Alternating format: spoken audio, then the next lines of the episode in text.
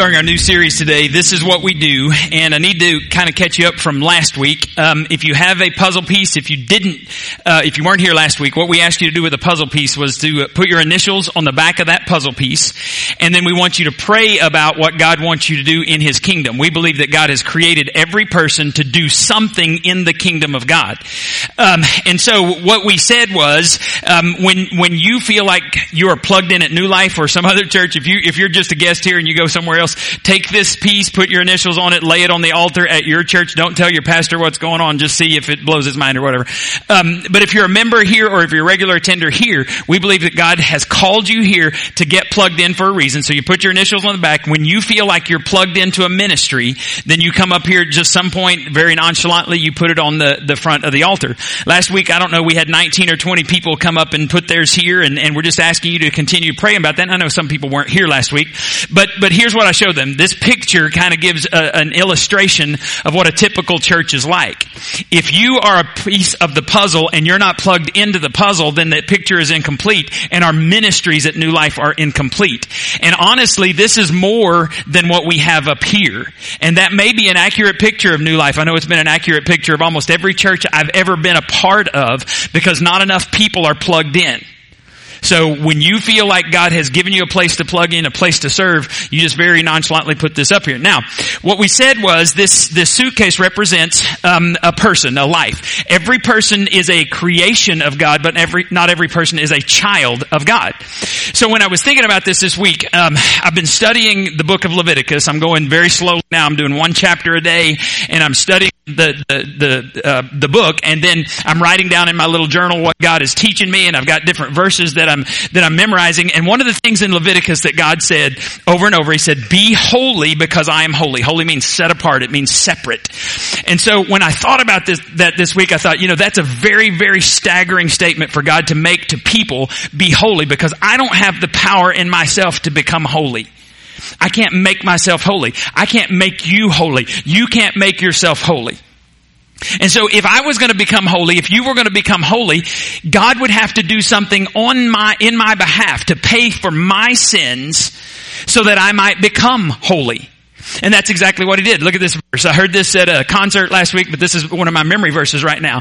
He, and I wanted, I put the parentheses in there so you know who's talking. He, God, made him, Jesus, who knew no sin, to be sin on our behalf so that we might become the righteousness of God in Him. So God did something that, that if you study the Bible, you understand substitutionary atonement. The only way someone can be made holy is if an innocent third party dies and the blood covers them. Uh, we're, we're, told in the scripture that, that without the shedding of blood, there is no forgiveness of sins. So what we said was this represents a person. The person was created with an emptiness inside, put there by the creator that can only be filled by the cross. In order to become a child of God, you must ask Jesus to be the forgiver of your sins, the leader of your life. When you do, He takes up residence inside your life. And we said because He is a, He is a perfect gentleman, He never moves in without bringing housewarming gifts. So God, the Holy Spirit has given you at least one spiritual gift. It is your job to figure out what your spiritual gift is, to unwrap that and then to use it. The Bible tells us the reason we're given spiritual gifts is to build up the body of Christ. The body of Christ is the local church. If you're not involved in a local church, you cannot build it up. Therefore, you cannot please your heavenly Father until you're building up His local body, which is also called the, the bride of Christ. If you don't like the bride of Christ, then I'm willing to bet you do not like Christ Himself. You figure out your spiritual gift, you unwrap it. Now, we said that God created you with certain passions. There's certain things you like to do and that rep- this heart represents what you're passionate about. And, and so you have talents and abilities and you're passionate about certain things and, and God did that on purpose. He didn't mess up. So your natural abilities were given to you by God at birth. Your supernatural spiritual gifts were given to you by God at your rebirth when you asked Jesus to forgive your sins and to lead your life. Now, we also believe as Christ followers that God provides everything. Uh, Paul said in, in Philippians 4.19, My God shall supply all of your needs, not your greeds, all of your needs according to his glorious riches in Christ Jesus. God owns it all. God's the, the provider of it all. So we said that everything we have, the next breath we breathe, the family that we have, everything we have comes from God. They are gifts to us. Now, uh, God is very, very concerned with your heart. Because if your heart is not right, then your eyes are not right. If your heart is not right, your mouth is not right, your, your mind is not right, your hands are not right, your feet are not right. You go places, you do things, you say things, you have attitudes you should not have because your heart is not right. And so when I was thinking about this, this whole sermon today, here's what I thought about. I thought, you know, the closer I get to Christ, the bigger my heart gets. The more generous I become, the more loving I become. The farther I get away from God, the more my heart shrinks. And the Bible says one of the greatest things that we face as Christ followers is hard-heartedness. Um, whether that's divorce or whether that's um, kindness, if we're hard-hearted, we're not going to see other people as valuable. And so what I realize is the closer I get to Christ, the more I see myself as unworthy and I cannot make myself holy. The only way I get into heaven is based on the substitutionary atonement of Jesus Christ. God declares me holy because Christ does something in me. So that's the only way I become holy. And, and what I've realized is as I become close to Christ, I see myself as unworthy. As I get far away from Christ, I see others as unworthy. And you do too. When you become hard-hearted and judgmental, that's a clear indication that you have moved away from your heavenly Father. And so I want to talk to you over the next few weeks about some things that come from the heart. These things do not make you a Christian. They reveal whether your heart is big and like the Father's or whether it's shriveled and hard. And specifically what I'm going to talk to you about the next couple weeks is generosity. Um, I desperately, desperately want our church to be generous. Uh, you saw all of these clothes out here um, on the 26th. We're going to be giving away clothes. We'll have probably about 100 families lined up before 9 o'clock on the 26th. We'll register them and they'll come in. They'll get to, uh, they'll get to get, as, they'll get a trash bag and they can just stuff as many clothes as they want in that trash bag. They'll also get a, uh, a bag of, of, groceries, and this is an awesome bag of groceries. By the way, we need some of these sacks. These are Walmart sacks. They're 50 cents at Walmart. And so if you get this, there's two sizes. Right now, there's only the small size. We do not want to give a little hand purse worth of, of food to people. We want to do something. This, this probably weighs about 40 pounds is what I'm guessing. We want to do this, and the reason we use these bags is because they can hold a lot. So we want people to come in. We want to bless them. In fact, I would love to give every family two or three of these these bags. It depends on how generous you are. And so then what we do is we take those cards and we started a new tradition in our family last year. So on Christmas Eve, we um, we took some of the cards, some of the names, and some of you did this too. And we took some of the names from this um, from our clothing giveaway, food giveaway, and we actually put together Christmas goodie boxes. Janie loved it, and Rachel and Hannah they got together and they put all of this stuff together. We took four or five names, and on Christmas Eve, Jeff and Teresa came over to our house. We loaded up in my pickup. We turned on the Christmas lights down here because we have those on for our big Christmas celebration. We drove through in my truck, and then we went and looked at some other Christmas lights, and then we went to these four or five homes and we delivered these, these boxes, these Christmas boxes. And it was, it was an awesome fun time. Um, one time the girls ran through the dark. They couldn't see and they knocked on the door. They were just going to leave it on there. And it was hysterical listening to them run and, and almost die, uh, on, on the day before Jesus was born. Um, but but they got back in laughing. It was the funniest thing. And then one address, we don't know if we read it wrong or if they if we just you know couldn't understand their writing we could not find this one address. So we have this one box left. And so we drive around this neighborhood and we're just kind of stalking, you know, we're, we're looking in through the windows and we go, oh, there's one. There's a family has little kids because we had some stuff in the box that would be great for little kids. So we knock on the door. They come out. They don't speak a lick of English. We don't speak any Spanish. And we're like, Merry Christmas. And we hand it to them and they look at us like we're the craziest people they've ever seen. We get back in the car and we drive off and, and our hearts were enlarged just because we did something with no strings attached. Now, in January, I talked to Nicole about this. A lady came up to me last week and said she used to be in a church where they would do a free medical clinic once a month. Now, we're not ready to do that, but we are maybe ready to do it once a year. And so I, I texted Nicole. I said, what do you think about doing a free medical clinic in January? And just seeing what happens. I have no idea what that looks like. I have no idea how many people would come. I have no idea how much that would cost. I just want to be a part of a church that is irrationally generous and just give stuff away because God has blessed us. So we're going to do that in January, and then we're going to go to Haiti again next year.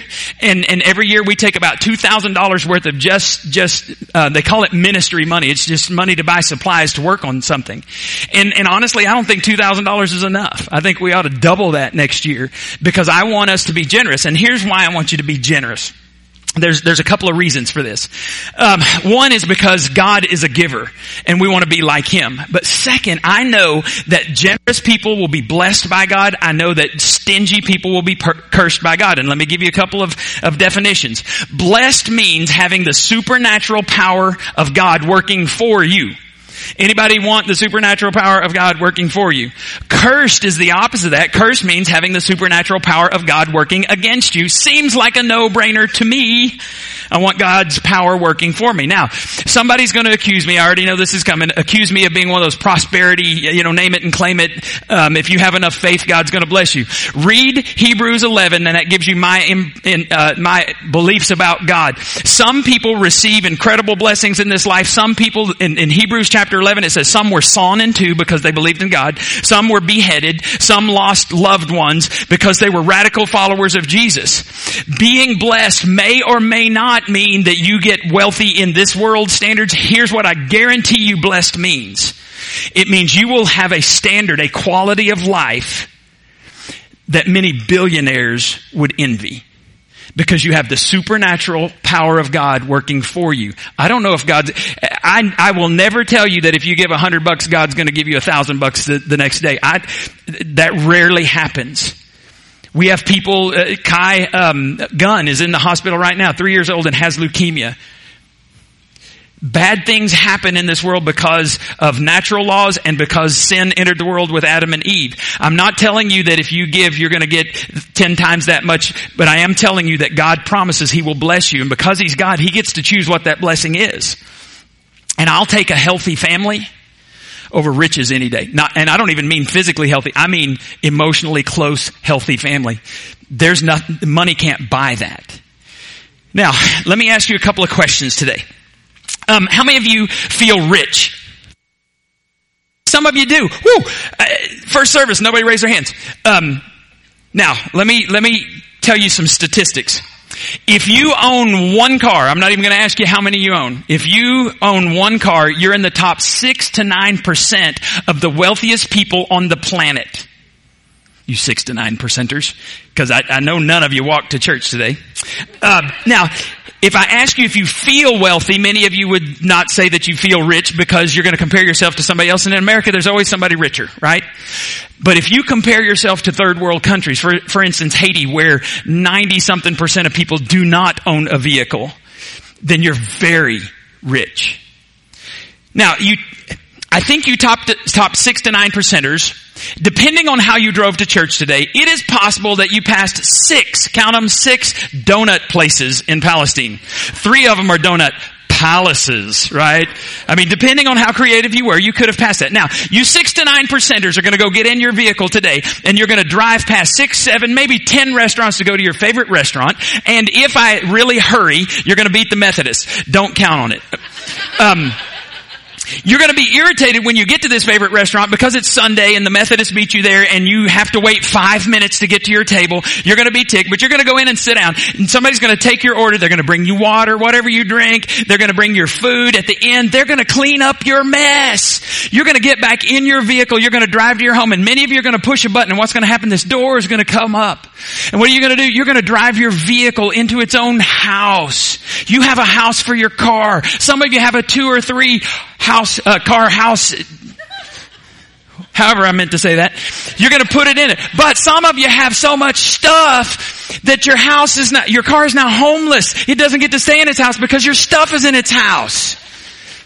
Now, because we're in Texas and it's August, when you go into your house from your car's house, what's been running the whole time you've been gone this morning? Your air conditioner. You have a machine that conditions your air. There is no global warming in your house. If there is, you're calling Heath. Heath, get over here. Air Plus, come fix this. It's 70 whatever degrees you decide in your house regardless of what it is outside. Now, some of you, hopefully most of you, are going to take a shower before you get into your bed tonight. And you're going to have different temperatures.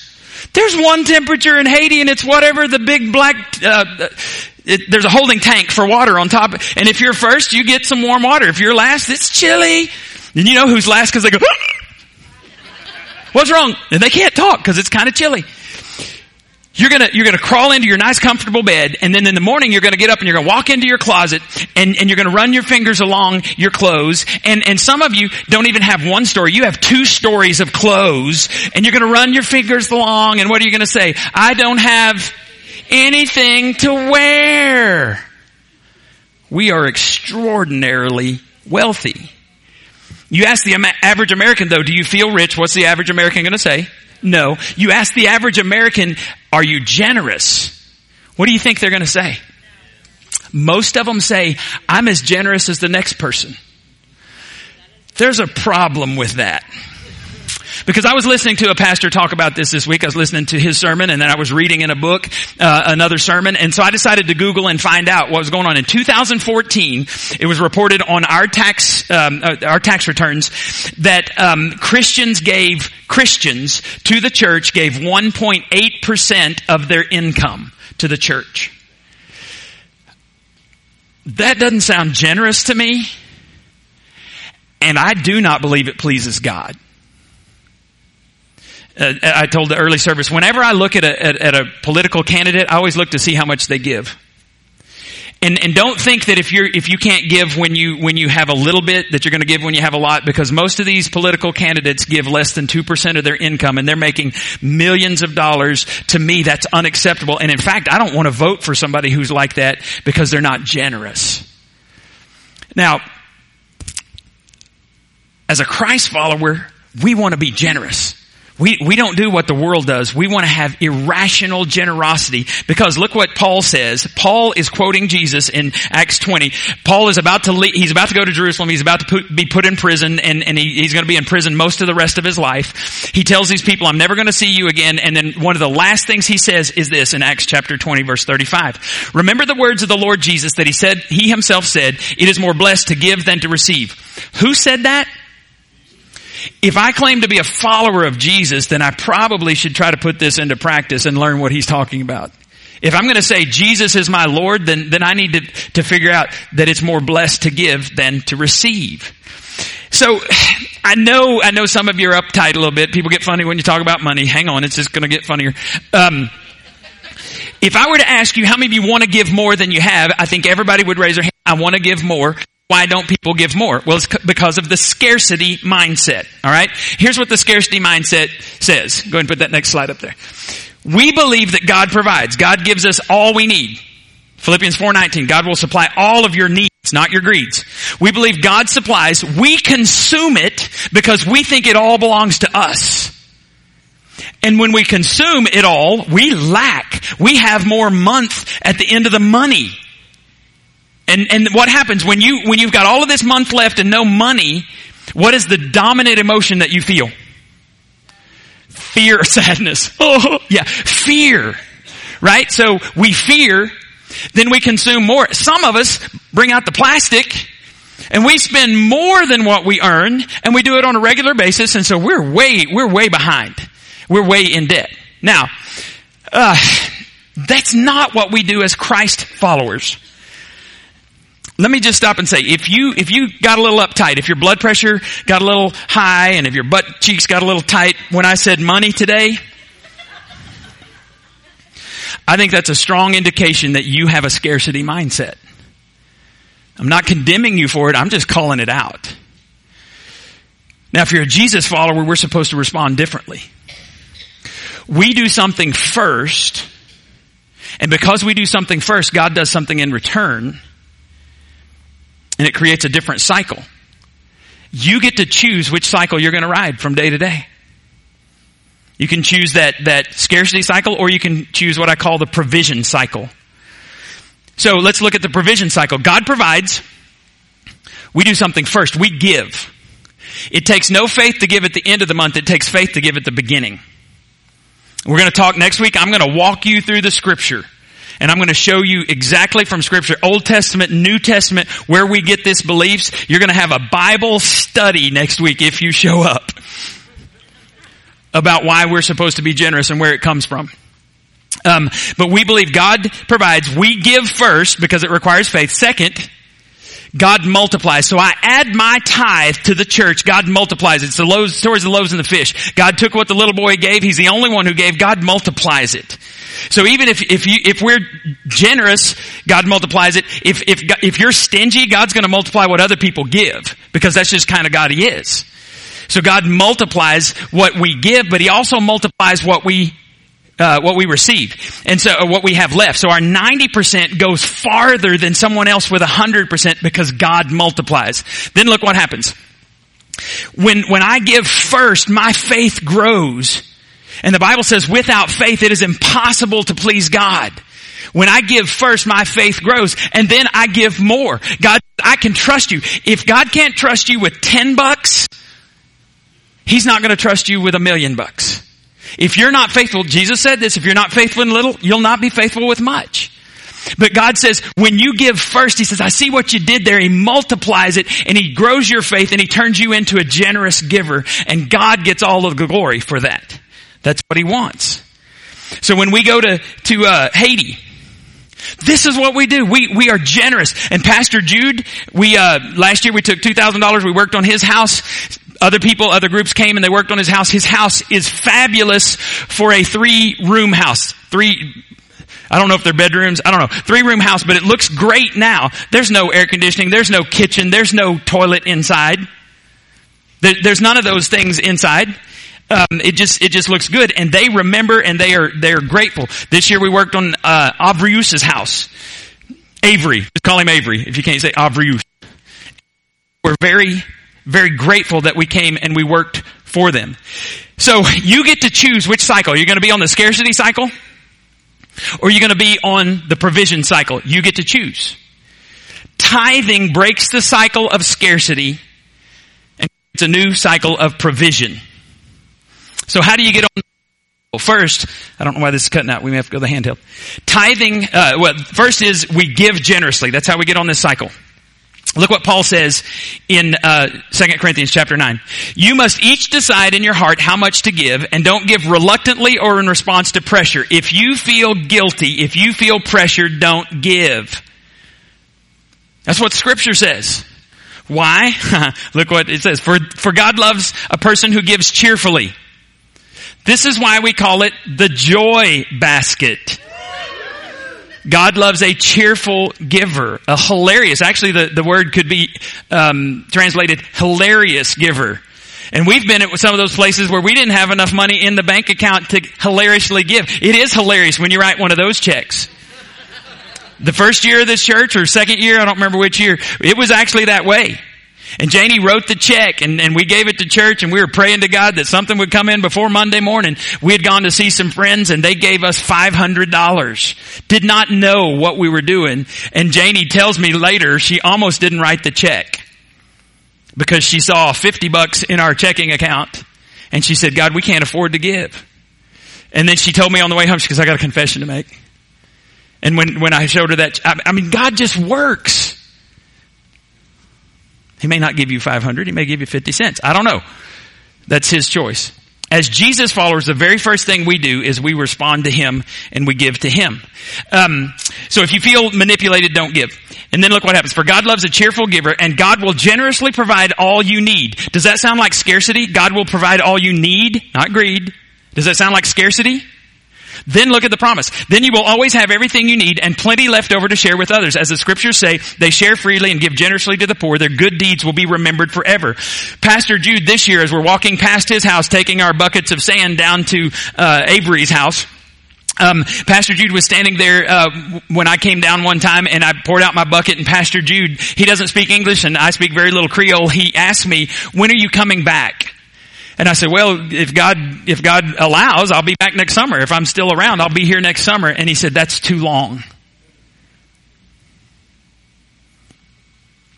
Avery comes out and, and I was talking to him. Avery, um, he has a wife and about an eight year old daughter and, and a newborn. And Avery was blown away that we gave money to help build his house. And, and our, our translators told us that we probably moved his project of his house forward seven years by taking $2,000 down there. It would take him at least seven years, and that's if he's working all the time to save enough money to do on his house what our church allowed him to do. That man was, was blown away, and he and Pastor Jude will never forget the generosity of this church. And you know who gets the glory? It's not Doug, it's not New Life, it's God as Jesus followers, the first thing we do is we give and God blesses it. He multiplies. We give because God so loved the world that He did what? He gave. If you want to be a Jesus follower, you gotta give. Now, what is the tithe? It's, it's 10%. It comes from the Hebrew word ma'aser, which means one tenth, one tenth of everything that, that comes in, we give back to God. And people say this all the time. We're going to study this next week. People say, well, isn't that just Old Testament?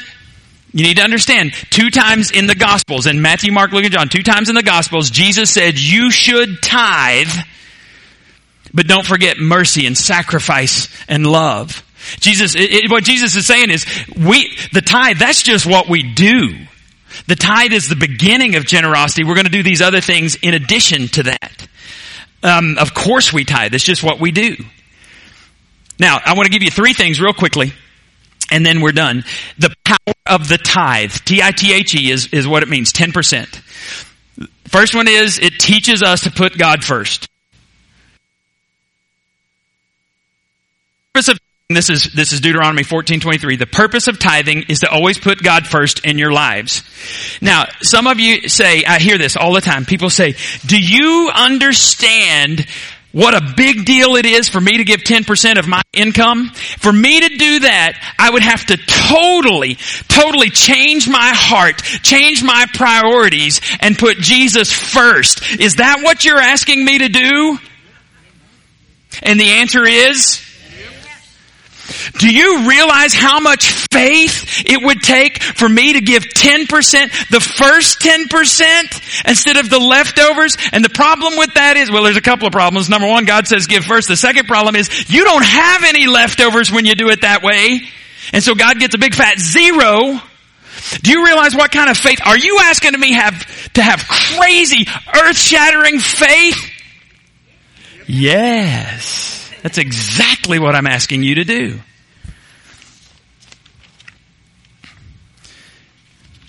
And the proximity to Jesus will determine whether you're obedient or not. Far from Jesus, shriveled up heart, hard heart. Near Jesus, you say, I, I, I give because you first gave. It's a no brainer. Second, it builds our faith.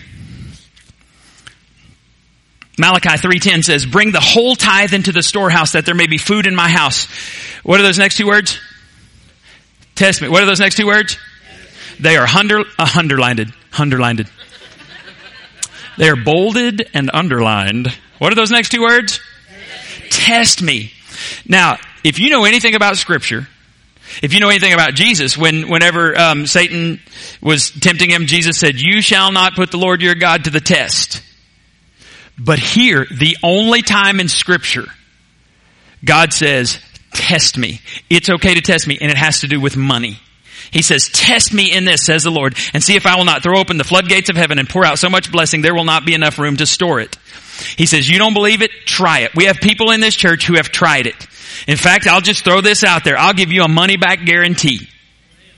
Now, you don't get to be an idiot with your money and then say, ah, God didn't bless me. You got to follow a few principles, but if you give to God and you try to follow God's principles with your money and He doesn't bless you, the church, I just heard an amen from one of our board members, we will give you your money back. Get, try it for six months. We will give you your money back. In fact, we'll double your money.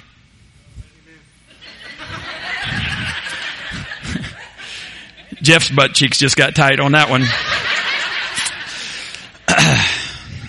Give it a shot. See if God's economy is not different. God is saying 90% with supernatural blessing is always more than 100% cursed. Always. The last thing is it provides for the work of God's church. It's the bride of Christ. I have brought the tithe for 32 years, 33 years. I did that in the first service too. 33 years. When I was 19, I thought, you know, I should put this into practice. That's when God called me to be in ministry and I thought I can't, I can't lead anybody someplace I'm not going. I remember sitting down at the table every Sunday. My dad would write out a check, and, and some of you don't know what that is. Ask your grandmother what a check is. She'll tell you what that is. But I remember dad writing out a check, even when we were on strike. When we were on strike, dad didn't work. We didn't have money coming in. I remember my dad writing a check to the church. And I thought, it's time for me at 19. If I'm going to be a minister, it's time for me to, to live what I say I believe. For 32 years, I've been, I've been bringing the tithe because of what God did in me and for me. And because when I get closer to Him, we don't give just the tithe. We give over and above the tithe. We, we do that because we see what God does and God is faithful. The church is called the bride of Christ. And one of the reasons that I, I have life insurance is so that if something happens to me, my bride is taken care of. I believe that's just basic wisdom is to provide for my bride. Let's say that I allow you to be the executor of my estate and I say, number one, you need to make sure my bride is taken care of. And you don't take care of my bride. What does that say about how you feel about me? What does that say about your integrity if I give you everything you need to take care of my bride, you say, forget that. We do it every week when we neglect the bride of Christ. I'm not asking you to do something that I don't do. I'm asking you to do it because I know what God will do in your life if you test Him. Let's pray together. Father, I pray that you make New Life a generous people. I pray that you grow our hearts and that part of the legacy of this church is when we have a clothing giveaway, everybody walks away unbelievably blessed. When we have food giveaway, people walk out of here, they can't even carry it all because we're so generous. When we go to Haiti, we take enough money to not just do one house, we do two or three houses, maybe a whole neighborhood someday. Wouldn't it be awesome for your name and for your glory if we understood the concept of being generous. Thank you that while we were yet sinners, Christ died for us. And when we get that sacrifice, help us to become generous. We pray in the name of Jesus. Amen.